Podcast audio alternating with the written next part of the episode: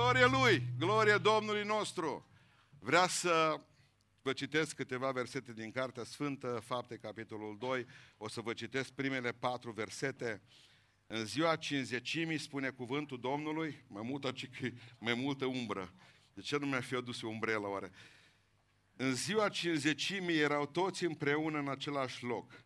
Deodată a venit din cer un sunet ca vâjit unui vânt puternic și au umplut toată casa unde ședeau ei. Niște limbi ca de foc au fost văzute împărțindu-se printre ei și s-au așezat câte una pe fiecare din ei și toți s-au umplut de Duh Sfânt și au început să vorbească în alte limbi, după cum le da Duhul să vorbească. Amin.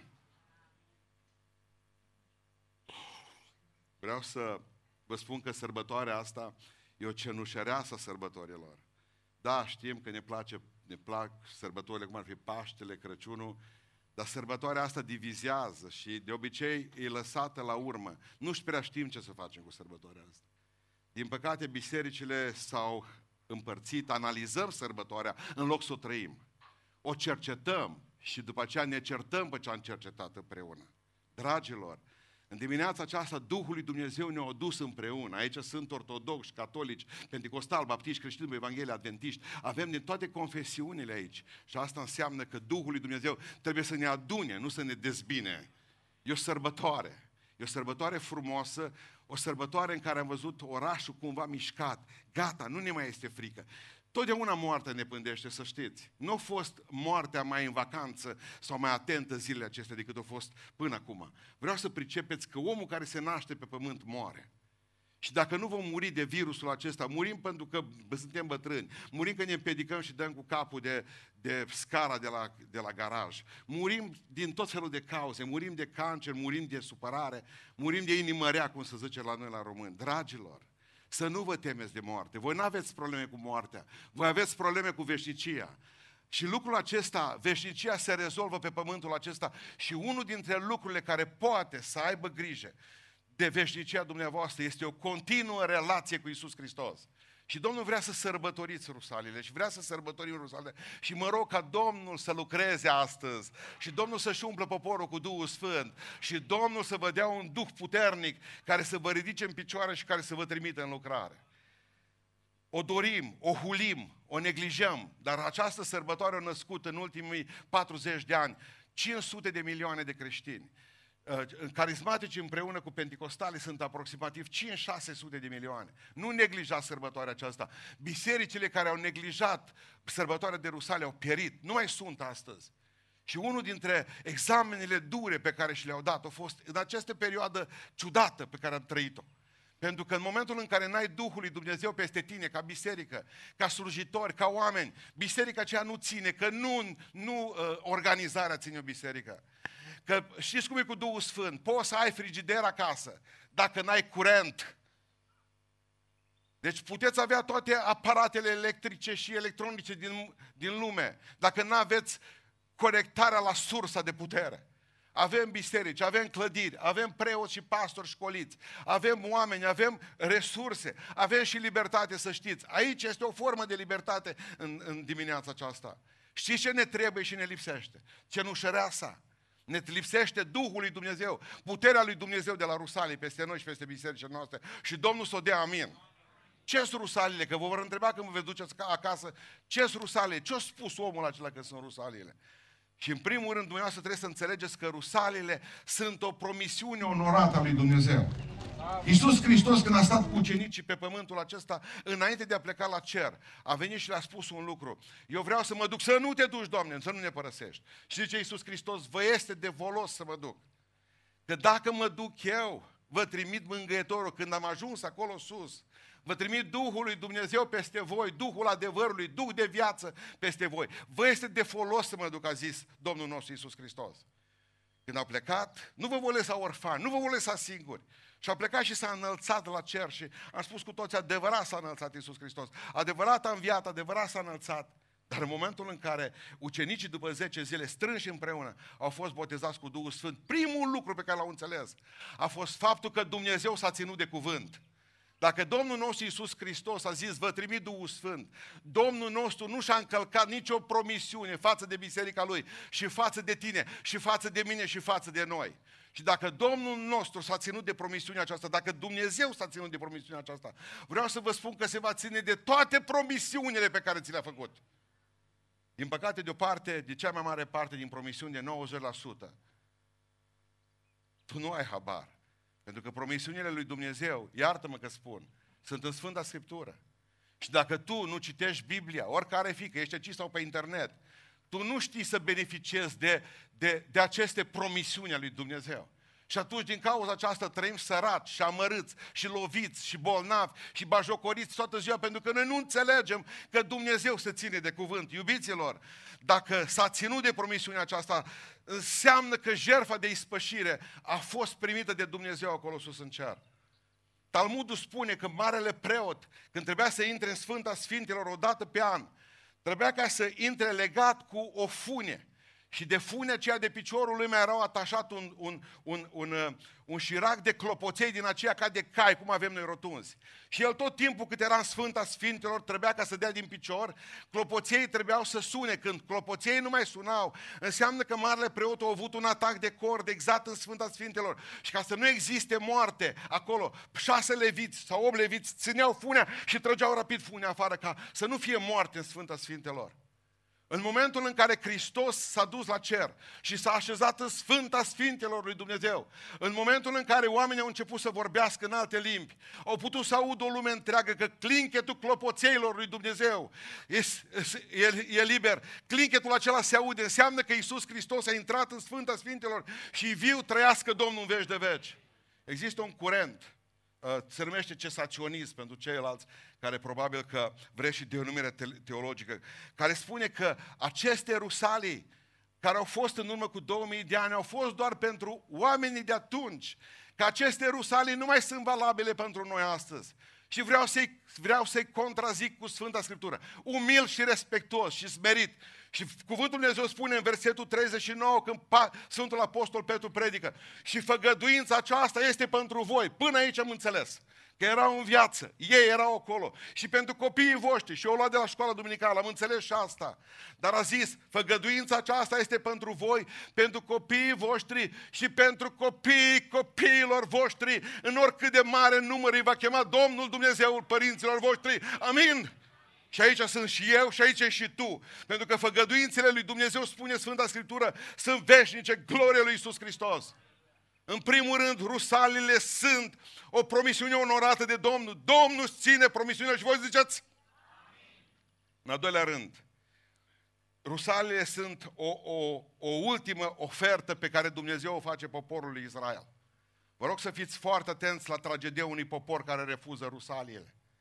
Cuvântul Lui Dumnezeu ne spune Sfânta Scriptură ne vorbește despre uh, evrei care l-au răstirit pe Iisus Hristos.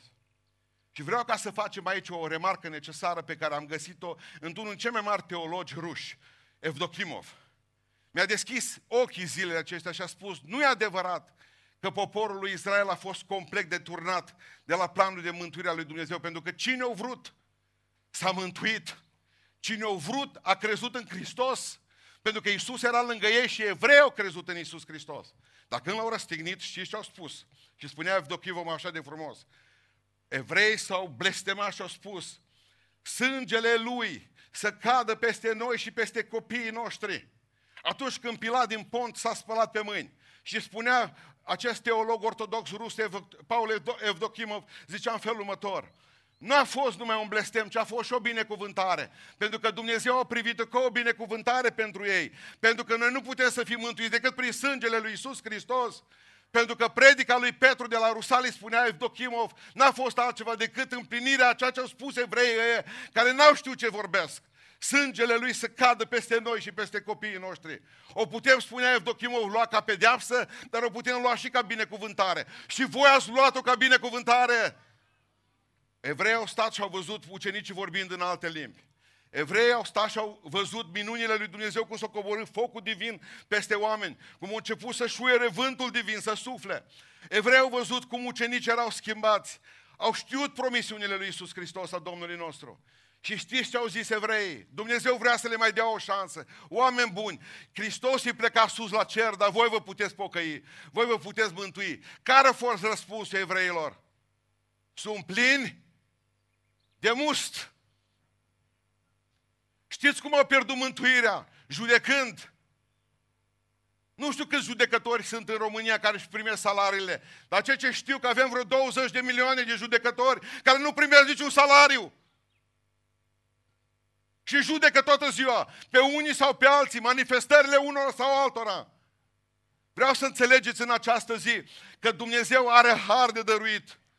Dumnezeu vine și spune, credeți-mă pe cuvânt, că eu sunt Dumnezeu care ce promit fac. Un popor, uitați-vă la ei, un popor care în momentul în care au zis că sunt plini de must, ei deja aveau o profeție.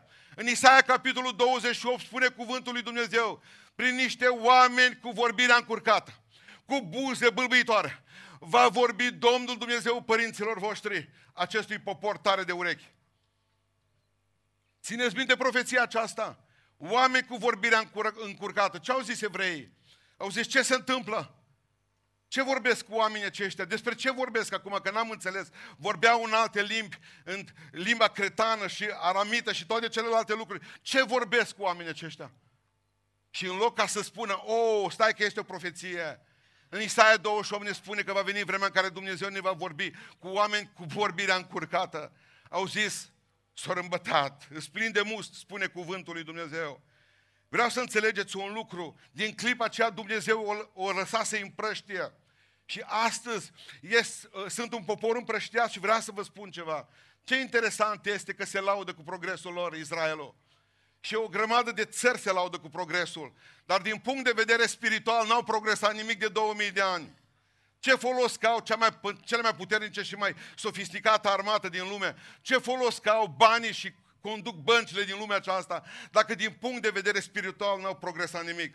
Am înlocuit munca omului și a calului, am înlocuit-o cu benzină, cu abur, cu lemne, cu foc, cu uh, energie nucleară, cu toate celelalte lucruri. Am progresat în toate, în toate privințele, dar spiritual încă suntem vai de noi. Și dacă nu aveți grijă să vă uitați la soarta unui popor, al lui Israel, veți avea de suferit și voi, și familiile voastre, și bisericile voastre. Pentru că atunci Dumnezeu mi-a dat, mi-a dat șansa aceasta să înțeleg de tânăr. Că atunci când eu nu înțeleg un lucru, nu înseamnă că e greșit. Ani de zile am fost etichetați ca biserică, că suntem nebuni, că am scăpat de la nu știu unde. Vreau să vă spun un lucru. Întotdeauna când cineva a venit în fața noastră și a avut o manifestare care nu era obiceiul în obiceiul sau în tradiția bisericii noastre, n-a judecat persoana aceea, pentru că niciodată eu nu știu care e relația lui cu Dumnezeu. Eu nu știu cât știe și cât cunoaște din Dumnezeu. Eu nu știu câtă durere e în sufletul acelui om. Pastore, strigă. Omul acela știu că strigă, pentru că dacă noi nu zicem nimic, el are un copil de șapte ani care la citostatice. Lasă să strige, este un moment în care trebuie să strigăm. Plânsul și are vremea lui și bucuria și are vremea ei. Vreau să înțelegeți în ziua aceasta că avem un Dumnezeu care își onorează promisiunile, dar nu suportă să fie bajocorit. Sunt plini de must, nu-i nimic, zice Domnul, plecăm. Rusalile nu sunt altceva în a treilea rând decât un scop divin. Câți de dumneavoastră sunt proveniți din biserici pentecostale? Ridicați mâna sus, că sunt curios. Ce ai din spate? Ai doi. Tu ai batic, tu ești pentecostal. Bun. De ce avem nevoie de botezul cu Duhul Sfânt? Vreau să pun întrebarea fraților mei de credință. Ca să prindem răpirea? Avem nevoie de botezul cu Duhul Sfânt ca să fim sfinți? Avem nevoie de botezul cu Duhul Sfânt ca să mergem în cer? Nu, nu, nu, nu, nu, nu, nu. Spune cuvântul lui Dumnezeu în Sfânta Scriptură și eu pe aia o cred, nu ce-au zis Grigore și Maria și Marta. Spune cuvântul Dumnezeu în fapte în capitolul 1 și să țină minte toți pentecostali și toți care sunt aici din orice biserică provin. Și voi veți primi o putere în ziua de Rusale. Când Duhul Sfânt se va coborâ peste voi.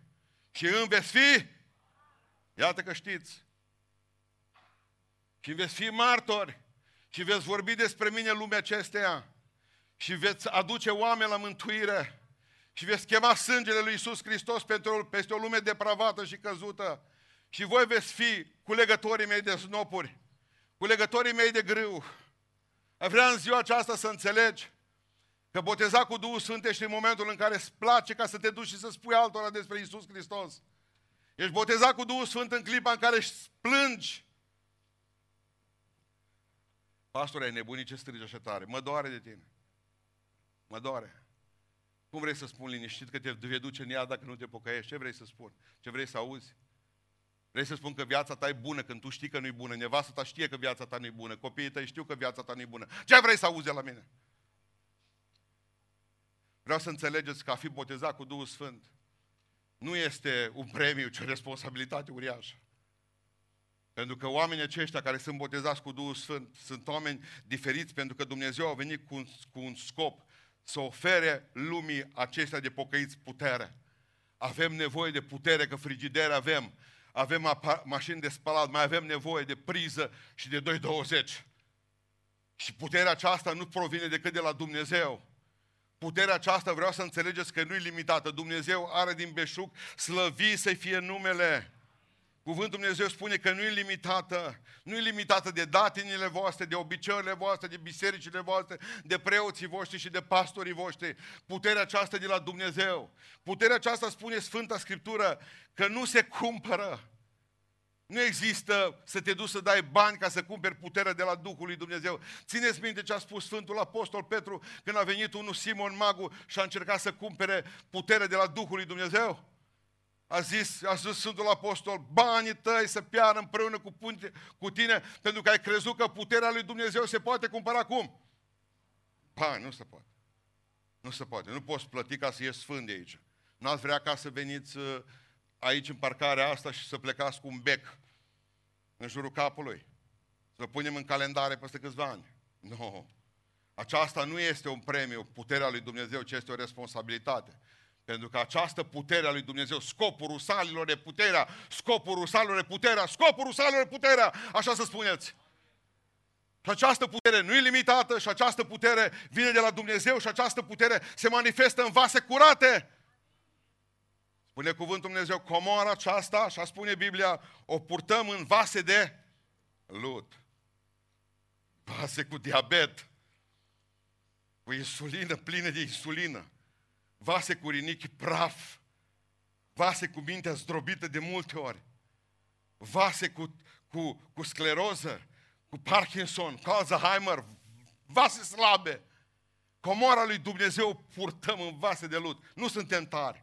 Suntem slabi cu toții de aici, spune Sfânta Scriptură, că nu știți că aveți o responsabilitate uriașă, că în aceste vase de lut nu știți că în voi locuiește templul lui Dumnezeu? Nu știți că trupurile voastre sunt templul Duhului Sfânt? Nu știți de ce îl umpleți cu alcool? De ce îl umpleți cu păcat?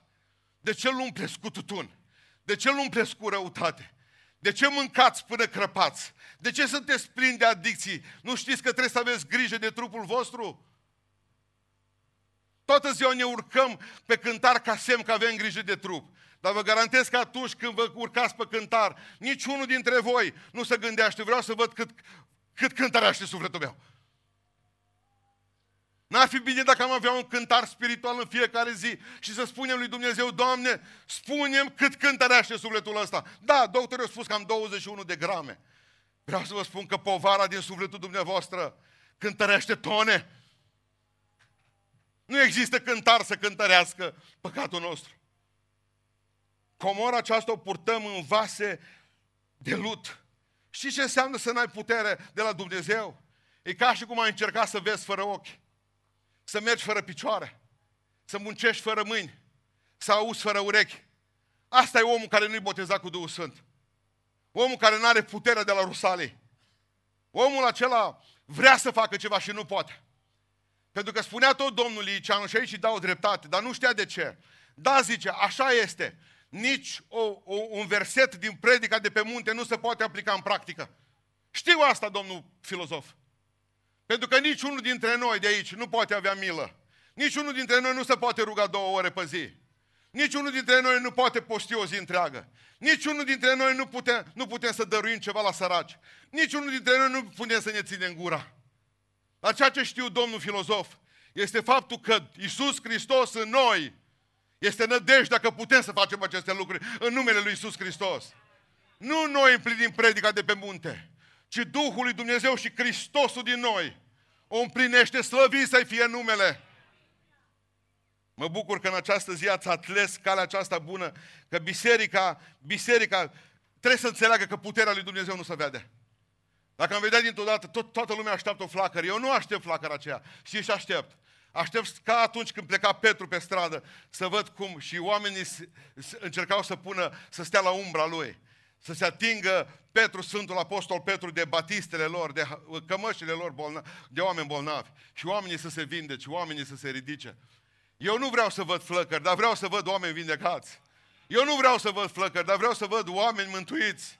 Eu nu vreau să văd flăcări, dar vreau să văd oameni curajoși, puternici, sfinți, în toată purtarea lor, nu numai duminica. Eu știu că Dumnezeu nostru e bun, dar nu la nesfârșit. Eu știu că avem un Dumnezeu care vrea să ne spună, aveți grijă că voi sunteți un templu. Au pe mulți că, bă, mă duc la biserică dimineața. Oameni buni, voi sunteți biserica lui Dumnezeu. În voi locuiește Duhul lui Dumnezeu. În voi Sfânta Sfinților lui Dumnezeu. Aveți grijă de Dumnezeu din voi. Aveți grijă de Duhul din voi. Aveți grijă de comoara pe care Dumnezeu v-a pus-o în vasele acestea de lut. Sunteți oameni puternici dacă veți înțelege acest lucru. Trăiască Domnul! Rusalile au ca scop principal au o, eu, sunt o promisiune onorată. Ele au, sunt o ultimă oferire a împărăției lui Dumnezeu pentru evrei. Rusaliile sunt scopul lui Dumnezeu de a trimite puterea lui Dumnezeu pe pământul acesta prin Iisus Hristos și Duhul Sfânt. Și rusalile, și vreau să închei cu aceasta, rusalile înseamnă însoțire permanentă. Când ai Duhul lui Dumnezeu, îl ai tot timpul cu tine, slăvit să fie Domnul. Așa îmi spunea o, o fată zilele acestea, că poate să meargă la asta de absolvire. Și a spus, dar nu mă întreba pe mine, nu mă întreba pe mine dacă te poți duce acolo. Întreabă Duhul lui Dumnezeu din tine. Și zi așa, Duhul Sfinte, vrei să mergem împreună acolo unde să-mi bată niște băieți de la ora 10? Vrei să mergem împreună ca să stăm să vedem cum își pun liniuța pe masă și o bagă pe nară? Vrei, Duhul Sfinte, să mergem acolo unde e bârfă și răutate și stricăciune? Vrei, Duhul Sfânt, să te duc puțin cu mine? Nu mă întreba pe mine ca păstor. Nu ți întreba nici tata. Nu ți întreba nici mama câtă vreme spui că ai Duhul lui Dumnezeu în tine. Întreabă Duhul lui Dumnezeu care e în tine. Aleluia! Ce simplu ne-ar fi nouă păstorilor dacă fiecare și-ar întreba Duhul lui Dumnezeu care ar fi în voi, care este în voi. Ce simplu ar fi pentru toți ceilalți, pentru biserică în general. Ce înseamnă că te însoțește Dumnezeu? Înseamnă că ai curaj. Când Domnul e lângă tine, ai curaj. Că nu ești pui de avicola. Când Domnul nu e lângă tine, ești pui de avicola. Gata, bun de dus la, la, la... Ce rău îmi pare că n-am luat umbrela. Nu mai ascult de păstori. Nu contează că voi fi Umbrela e bună, să știți, și pe vreme. Altfel, dacă aveam o umbrelă japoneză acum, sau măcar un evantai spaniol. Niciunul n-ați fost pregătit dintre voi pentru minunea asta, aleluia! Trăiască Domnul, uite ce soară ne-o dat.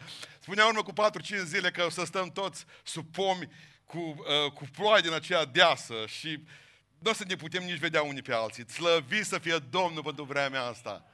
Sper să nu dea rodea în roșiile noastre acum mâine. Bun. Ce vreau să vă spun? Trebuie să aveți curaj. În momentul în care Duhul lui Dumnezeu se manifestă în Petru, și ce face omul ăsta? În urmă cu câteva zile, stătea în fața unei slujnice într-o noapte și așa se băteau genunchile el. Tu, tu, tu, tu, tu. Și zicea slujnica, te-am văzut, te-am văzut, cred că tu ești unul dintre ucenicii care umblau cu Iisus Hristos. Hai că o să avem mai mult răstigniți astăzi. Zice, ai fost cu el? N-am fost. Îl cunoști pe Hristos? Nu, ferească Dumnezeu. Eu cu Hristos nu. Zice slujnica, tu ești un om laș, slab, tu n-ai în tine curaj. Eu te-am văzut și știu și vorbirea te dă de gol. Mă, mă, că ai vorbit cuvântul binecuvântare și aleluia și slavă lui Isus zice de două ori când cre- crezut că nu te aude nimeni. Mă, tu ești de-a lor, mă, nu sunt.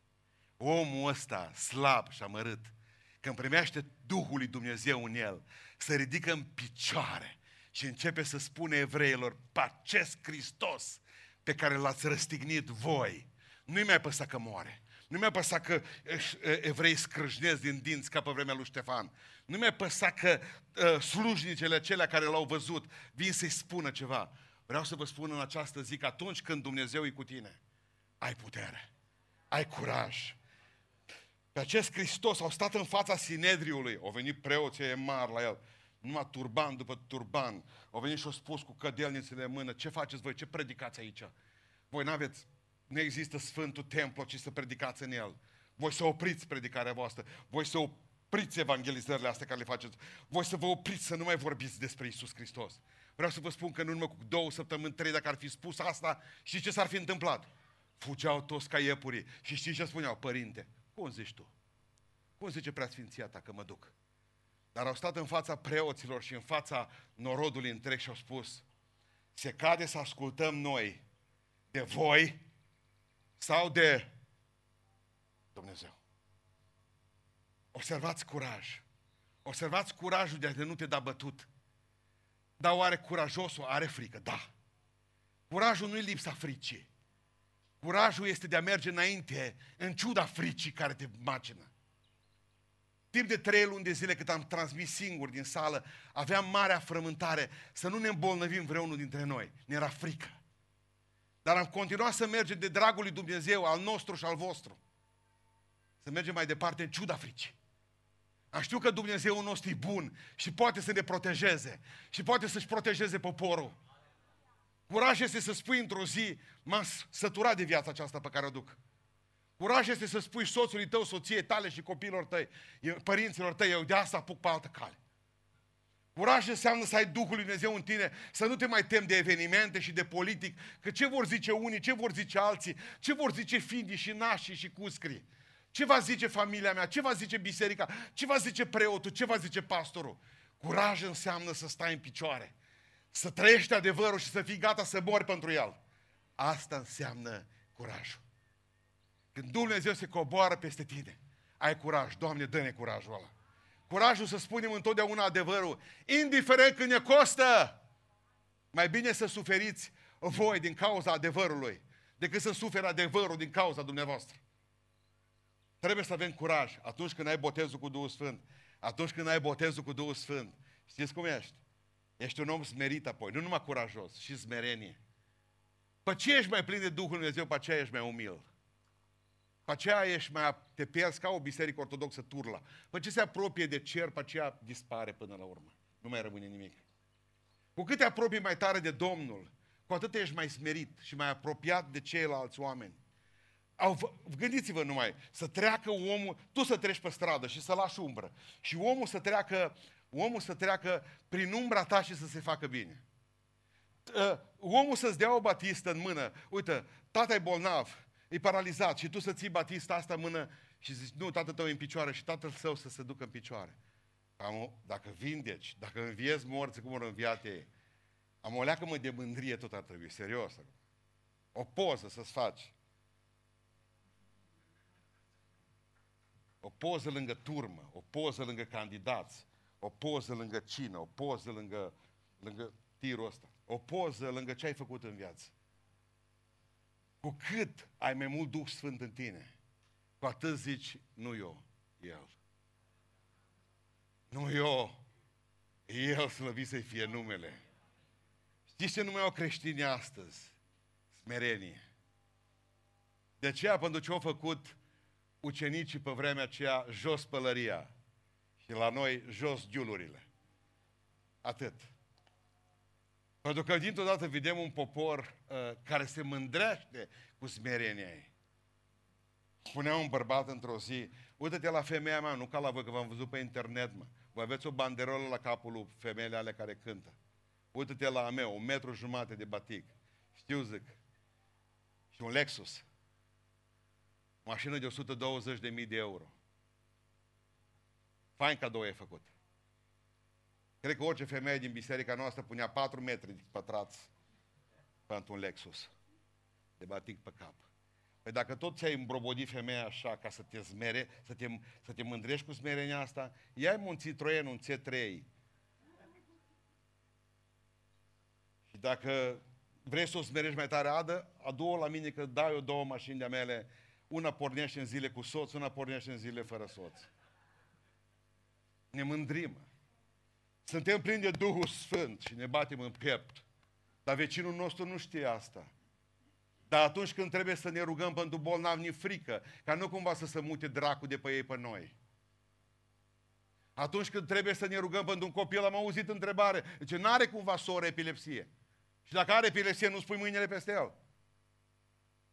E, fraților, v-ați pierdut și curajul. Și sunteți mândri. Mândri cu Duhul lui Dumnezeu care este în voi. În momentul în care știi că Duhul lui Dumnezeu este în tine, părerea mea că nu mai ai. Pentru că Duhul lui Dumnezeu se manifestă într-un om. Și omul acela știe să știe, să fie tăcut, Dumnezeu să se vadă. Ilie s-a dat afară din fața pozei.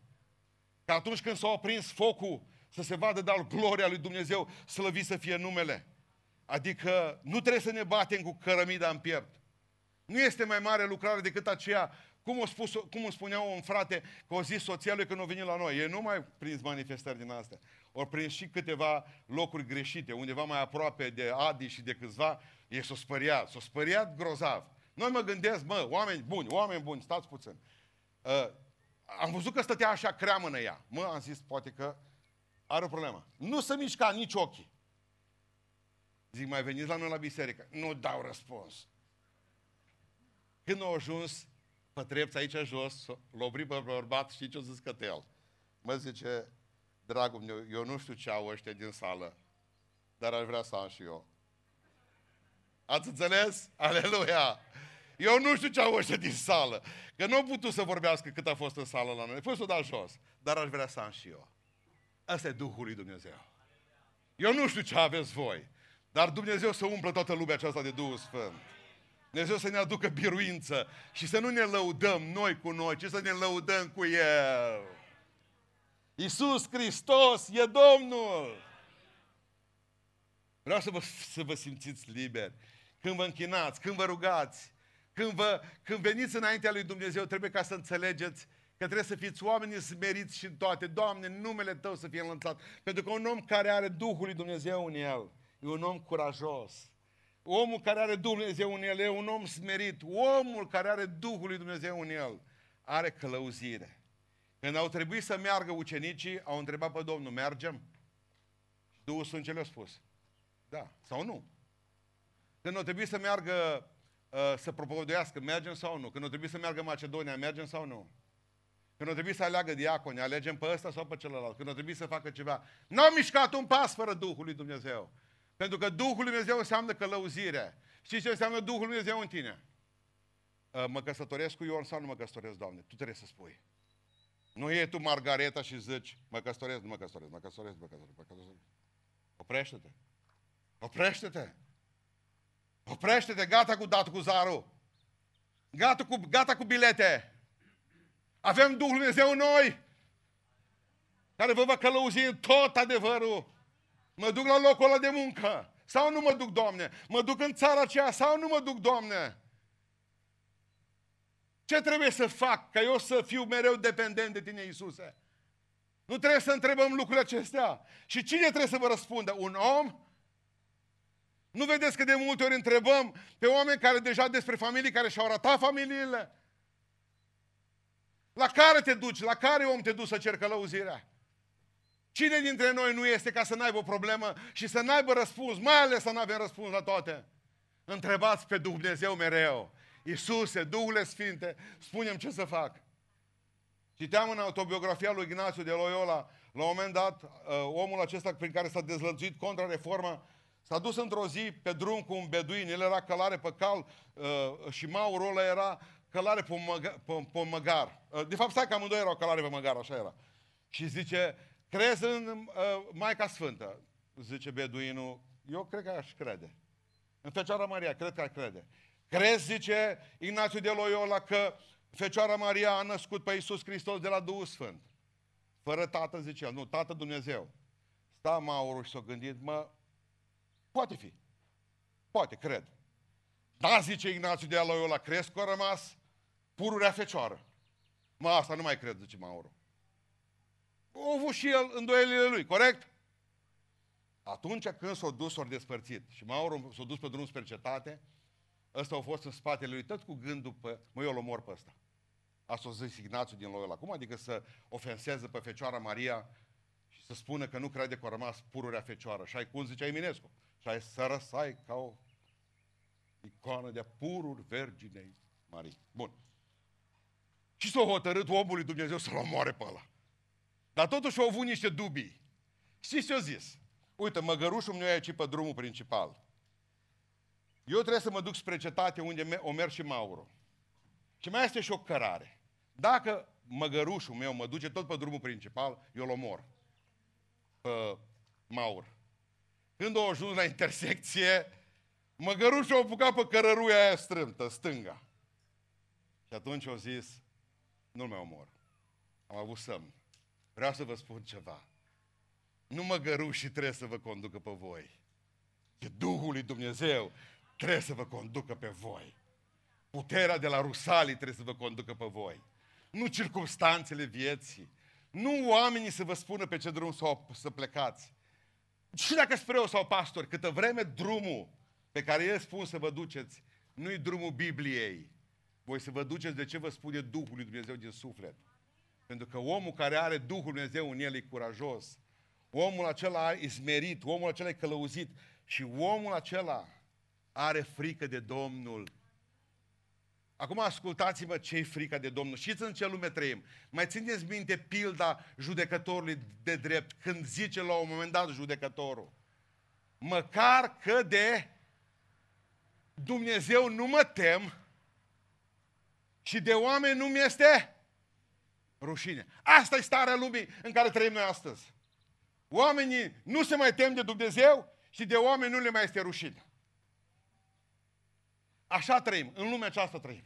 Și vreau astăzi ca să înțelegeți că voi care sunteți oameni care credeți că puteți avea botezul cu Duhul Sfânt, trebuie să aveți frică de Domnul. Frica de Domnul e începutul înțelepciunii. Spune cuvântul Dumnezeu în evrei, atunci când mă închinați, să aducem Dumnezeu o închinare plăcută, cu evlavie și cu frică. Vreau să pricepeți și cu lucru cu care vreau să închei. Zice Iisus Hristos, voi să nu vă temeți de oameni. Să nu vă temeți de oameni pentru că Zice, niciodată să nu vă temeți de cei ce vă pot ucide ce?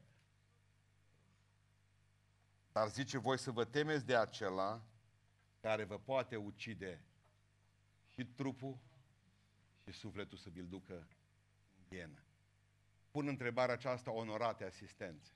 De cine vorbea Iisus Hristos atunci? Temeți-vă de acela. Este vreun om care poate să-ți ucidă și sufletul, da sau nu? Nu. De cine vorbea Iisus Hristos atunci? Temeți-vă voi de acela care poate să ucidă și trupul și sufletul. De cine vorbea Iisus? Ziceți. De El. Voi să nu vă temeți de oameni. Pentru că frica de oameni, zice Biblia, este o ursă. Voi să vă temeți de Vreau să închei cu ceva ce am citit săptămâna aceasta. O novelă după care probabil că am înțeles că se va face un film. Întotdeauna să știți că viața bate film. În cel timpul celui de-al doilea război mondial, o, un soldat fără părinți, fără mamă și fără tată, era în tranșee. Crucea Roșie ce a făcut? Pe toți aceia care n-aveau pe nimeni să le trimită scrisori, alegeau voluntare femei care scriau soldaților de pe front. Și o femeie a început să-i scrie acelui militar, o tânără a început să scrie acelui militar, și doamna aceasta i-a scris așa de frumos încât militarul acesta s-a îndrăgostit de femeia pe care nu o văzuse și care scria așa frumos, suflete perechi. Când s-a terminat războiul, abia au așteptat să vină să se întâlnească cu ea și a spus, Doamnă, nu vă cunosc, dar ar vrea să vă cunosc foarte mult. În război mi-ați dat speranță, în război mi-ați dat pace.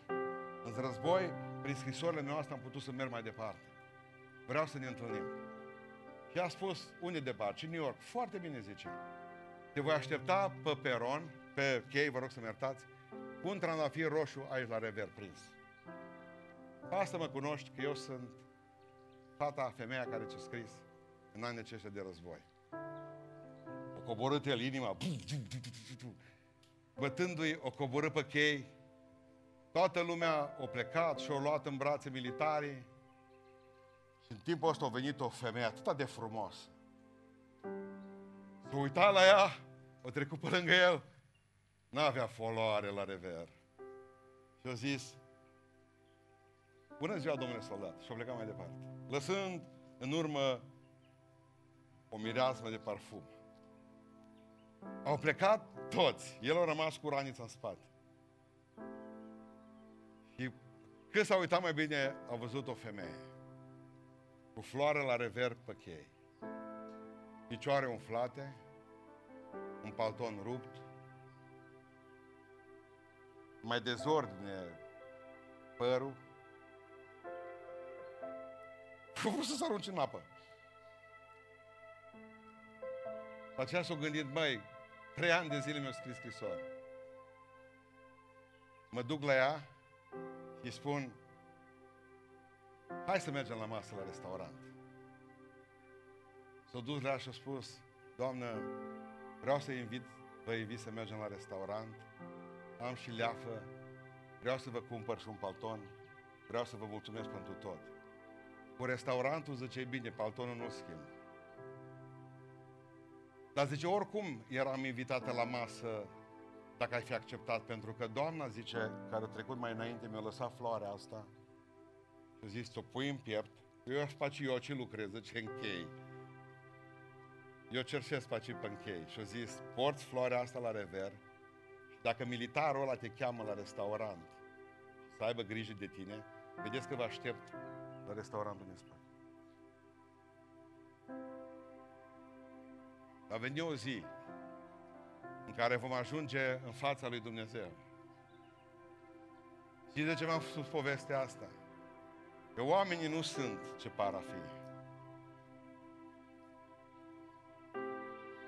Că Dumnezeu întotdeauna și onorează pe cei care să Lui. Când vei ajunge acolo, nu va trebui să porți o floare la rever. Nu va trebui să mai porți niciun tricou pe care să scrie Penti, Bapti sau Ortodox. Când vei ajunge acolo, Duhul lui Dumnezeu va zice, porumbelul din tine se va duce să se întâlnească cu Isus Hristos. Și Domnul își va arăta rănile spre tine. Și va zice al meu. Noi judecăm după ce se vede. Dumnezeu nu se uită la fața ta. Dumnezeu nu se uită la ce floare ai sau haine ai sau prin ceea ce trăiești.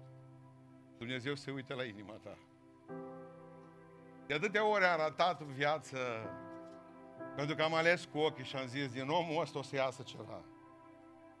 Și a arătat.